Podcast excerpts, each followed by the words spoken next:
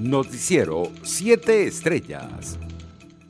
El exalcalde metropolitano y expreso político Antonio Ledesma aseguró que buscar la aplicación de la responsabilidad de proteger es el camino para rescatar a Venezuela.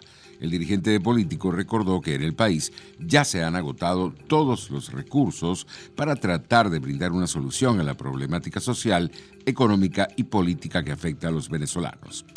Una supuesta operación de maquillaje de las Fuerzas y Acciones Especiales de la Policía Nacional Bolivariana denunció el coordinador de investigación del Programa Venezolano de Educación y Acción Provea, Marino Alvarado. El defensor de derechos humanos indicó que como parte de esa iniciativa, las unidades de las FAES en las regiones pasarían a ser DIE, Dirección de Inteligencia y Estrategia.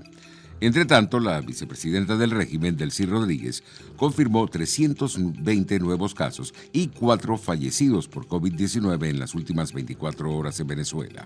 La cifra total de afectados en el país ascendió a 112.636 y el número de víctimas mortales se ubicó en 1.018. Internacionales.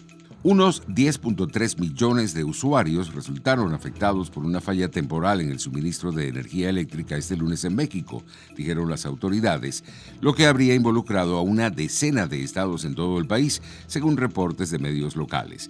La secretaria de Energía, Rocío Nale, dijo en Twitter que la interrupción en el suministro se debió a un desbalance en el sistema interconectado nacional entre la carga y la generación de energía, mientras que la estatal Comisión Federal de Electricidad informó que una baja frecuencia provocó la falla en todo el territorio nacional.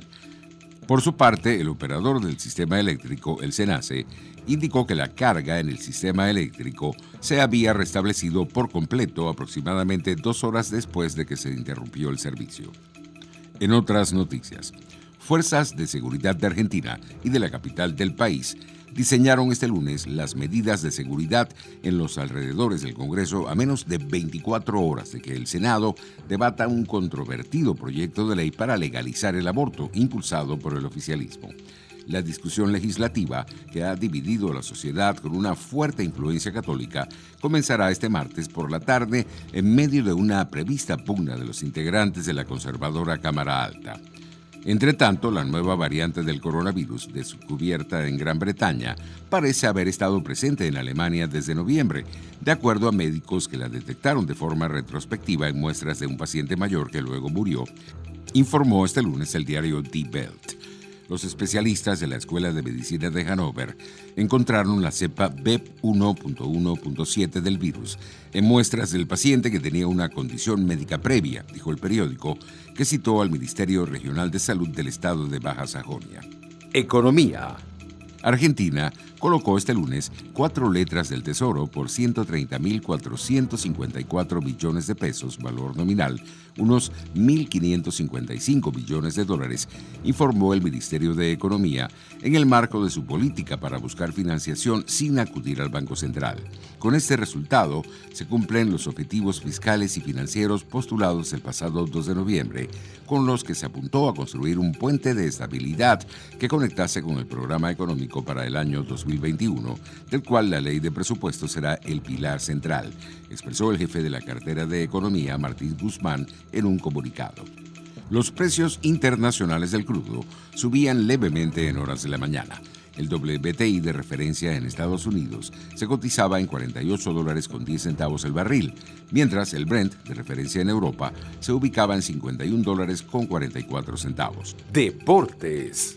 El jardinero central de Cardenales de Lara, Gorkis Hernández, fue designado como jugador de la semana en la Liga Venezolana de Béisbol Profesional. En sus últimos turnos en la caja de bateo, conectó siete inatrapables. Cardenales finalizó con récord igualado de dos victorias y par de derrotas. Dos veces sacó la pelota con dirección a las gradas. Jackson Melian fue despedido como manager de los Caribes de Anzuategui, segundo piloto objeto de esa medida en la temporada 2020-2021 de la Liga Venezolana de Béisbol Profesional. Según el periodista Carlos Balmore Rodríguez, Melián fue cesanteado tras tener diferencias con la gerencia del equipo oriental. Melián, que era el estratega de Caribes desde la campaña pasada, será sustituido por Mike Álvarez, quien fuese el coach de picheo del conjunto. Noticiero 7 Estrellas.